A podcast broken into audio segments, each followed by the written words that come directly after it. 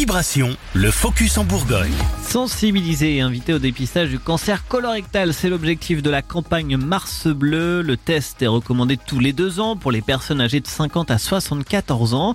Chaque année en France, 43 000 nouveaux cas sont diagnostiqués. La faute notamment à nos modes de vie. Emmanuel Ricard est médecin et porte-parole à la Ligue contre le cancer. Le tabac, l'alcool. Il y a l'obésité et le surpoids qui sont clairement aujourd'hui des, facteurs de risque bien identifiés. Le pendant de l'obésité qui est euh, le diabète. Et après, il y a la sédentarité. Alors la sédentarité, c'est le manque d'activité physique, mais c'est surtout le fait de passer plus de 6 heures assis ou allongé par jour. Et quand on sait l'évolution de nos modes de travail, où on travaille de plus en plus assis, euh, il y a à, à s'inquiéter. L'alimentation peut avoir un rôle dans la survenue de la maladie, mais peut aussi nous aider nous en prémunir. On a euh, les nitrites dans l'alimentation, en particulier dans la jonction, dans la charcuterie, qui sont un facteur de risque puisqu'ils seraient à peu près à l'origine de 4000 cancers supplémentaires du côlon par an. L'autre facteur, c'est une alimentation carnée. Donc la charcuterie, ne pas manger plus de 150 grammes par semaine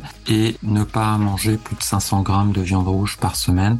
La dernière chose qui va aussi favoriser, c'est euh, bah, tout ce qui est la junk food, euh, d'où l'importance de bien utiliser le Nutri-Score parce que ça vous permet d'avoir une alimentation plus saine de nombreux rendez-vous d'information sont organisés tout au long du mois dans la région. Le jeudi 23 mars, par exemple, au Palais Ducal de Nevers dans la Nièvre avec une conférence intitulée Dépistage insuffisant, prise en charge efficace.